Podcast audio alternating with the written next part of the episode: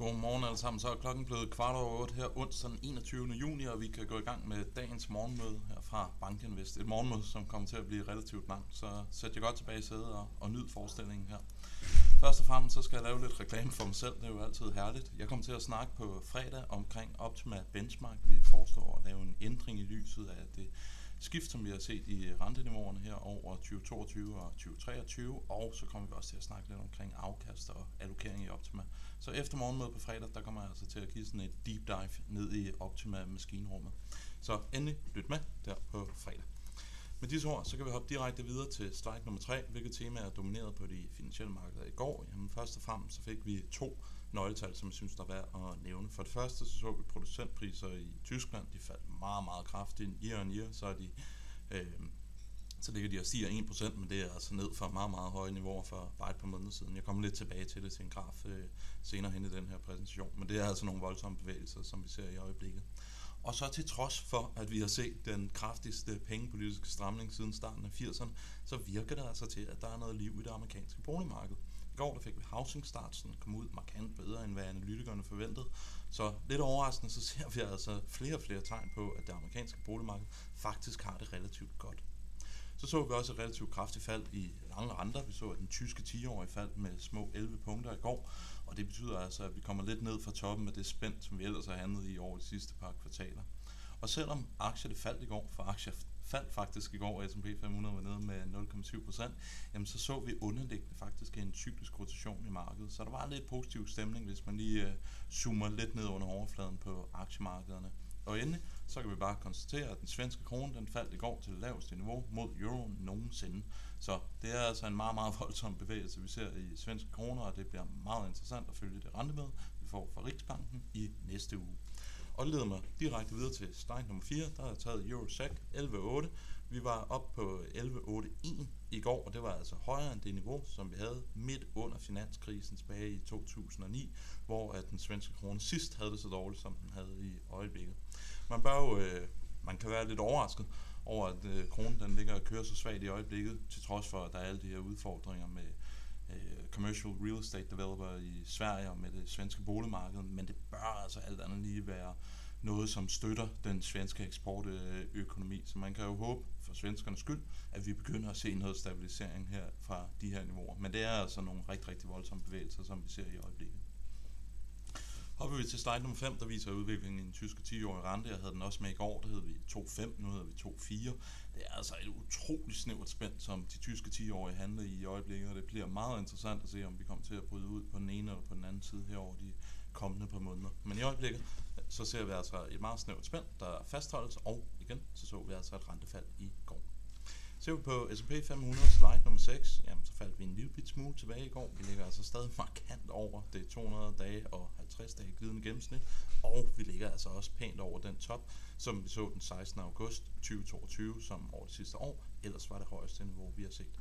Men det bliver interessant at se, om det her positioneringssqueeze, som vi er inde i i øjeblikket, det kommer til at stoppe op, eller om det kommer til at fortsætte herind i afslutningen af måneden. Man kan jo spekulere det på, om mange af de investorer, der er blevet undervægtet, ikke ønsker at skulle skrive en kvartalsrapportering, hvor de har en alt for defensivt øh, view. Det er i hvert fald et, øh, et tema, som jeg kan se, der er mange af London-bankerne, som er ude og, og skrive lidt om i øjeblikket. Men det bliver interessant at se, om hvilken vej vi skal her over de kommende par dage. Slide nummer syv, der har Factor Performance opgjort på S and P fem hundrede-universet, og der kan vi altså se, at de aktier, der klarede det dårligst i går, jamen det var de defensive aktier, det var low-vol aktier, value havde også en dårlig dag. Vi så outperformance af cykliske aktier, og vi så outperformance af growth-aktier. Og grunden til, at growth-segmentet det kørte relativt godt i går, jamen det var, at de her store fangmand-aktier faktisk havde en relativt god dag, og det leder mig videre til slide nummer otte, hvor jeg viser performance opgjort for de her store fangmand-aktier. Som I kan se, så steg Nvidia bare yderligere igen. Det er stort set dagligt, at vi ser sådan nogle to til tre procent stigninger i den aktie, og den ligger altså næsten to hundrede procent op year to date. Så det er altså nogle meget, meget voldsomme bevægelser, vi ser i øjeblikket for Nvidia, og det er jo sådan, i hvert fald i vores øjne, en illustration på, at det her A I-tema, der ligger underliggende marked, det ligger altså stadigvæk og kører. Der er altså noget optimisme, muligvis noget overdreven optimisme, men der er i hvert fald noget optimisme omkring det her A I-tema i, i øjeblikket, og det afspejler sig, som sagt, også i aktiekursen for Nvidia. Slide nummer ni, housing starts i U S A, det hoppede op i går, og igen, det er altså lidt overraskende i takt med, at vi har set de her meget kraftige pengepolitiske stramninger, i takt med, at vi har set, at renterne er kommet markant op. Ikke desto mindre, så er det her faktisk ikke en enlig svale. Der er altså flere og flere indikatorer, som prøver at vise et eller andet billede af et amerikansk boligmarked, som begynder at have det lidt bedre, end hvad det i hvert fald har haft op igennem tyve toogtyve og starten af tyve treogtyve. Her, slide nummer ti, det er tyske producentpriser, og som I kan se, så er det, øh, det er en tidsserie, som der nok er rigtig mange økonometrikere, som kommer til at sidde og klø sig lidt i skægget over de næste mange år, for vi så altså et meget, meget kraftigt spike op igennem tyve enogtyve og tyve toogtyve, og nu reverserer det, og vi ser altså igen, at producentpriser, det er altså faldet ned til en procent på en year-on-year basis. Så det er altså en, en meget, meget voldsom bevægelse, vi ser i øjeblikket, og det bør altså alt andet lige bekræfte det billede af en inflation, som lige så langsomt er, er på vej væk fra den europæiske og egentlig også den amerikanske økonomi. Og det jeg så har taget med på det næste slide, det er sådan en gennemgang af Fund Manager Survey. Den kom faktisk ud sidste uge, men vi har ikke rigtig haft mulighed for at gå den igennem. Og grunden til, at jeg gerne vil gå den igennem, det er, fordi vi snakker utrolig meget her i Bankinvest omkring sentimentet. Og som vi har understreget rigtig mange gange før, jamen så har vi set, at de store C T A-fonde, de har købt aktier. Vi har også set, at financial advisors, de er altså ude og blevet mere bullish, end de er bearish, og det var jo en graf, jeg havde med på gårsdagens møde. Og endelig, så har vi jo sagt rigtig mange gange før, at vi ser en øget optimisme hos de private investorer. Så det er altså tre store investorgrupper, som er gået hen og blevet bullish. Men når det er sagt, så har vi jo også de store institutionelle øh, investorer. De bliver så spurgt i mange forskellige surveys. Den mest prominente af dem, det er den, som Bank of America laver. Og der vil jeg sige, at den overordnede budskab, det er, at institutionelle investorer, de er altså defensive. De er undervægtede aktier, jeg kommer til at gå igennem det næste slide, de er undervægtede amerikanske aktier, og de tror, at value, det skal outperform growth.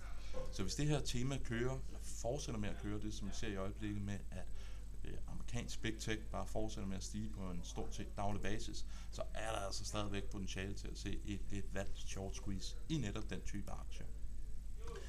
Det jeg viser her på slide nummer to, eller slide nummer tolv, det er nettoandelen af dem, som svarer i den her Fund Manager Service, som siger, de er undervægtede aktier, og den er altså faldet tilbage over den sidste måned. Så i takt med, at aktier steg, så så vi altså nogle af de her institutionelle investorer, som øgede til deres undervægt til aktier. Når man går ud og spørger dem, er I netto overvægtede amerikanske aktier, så svarer netto minus fireogtyve procent, at de er overvægtede. Det var en lidt kringlet formulering. Det jeg ønsker at sige, det er, at langt hovedparten af de institutionelle investorer, de siger altså, at de er undervægtede amerikanske aktier i øjeblikket. Så spørger man også i den her rundspørg, tror du, at value-aktier, det vil outperform growth-aktier? Så et positivt uh, tal på den her graf, det indikerer altså, at der er flere investorer, der tror, at value, det skal outperform growth, end det modsatte. Der kan vi altså se, at netto nitten procent af dem, der svarer i rundspørgen, de siger, at value, det kommer over de kommende tolv måneder til at outperform growth.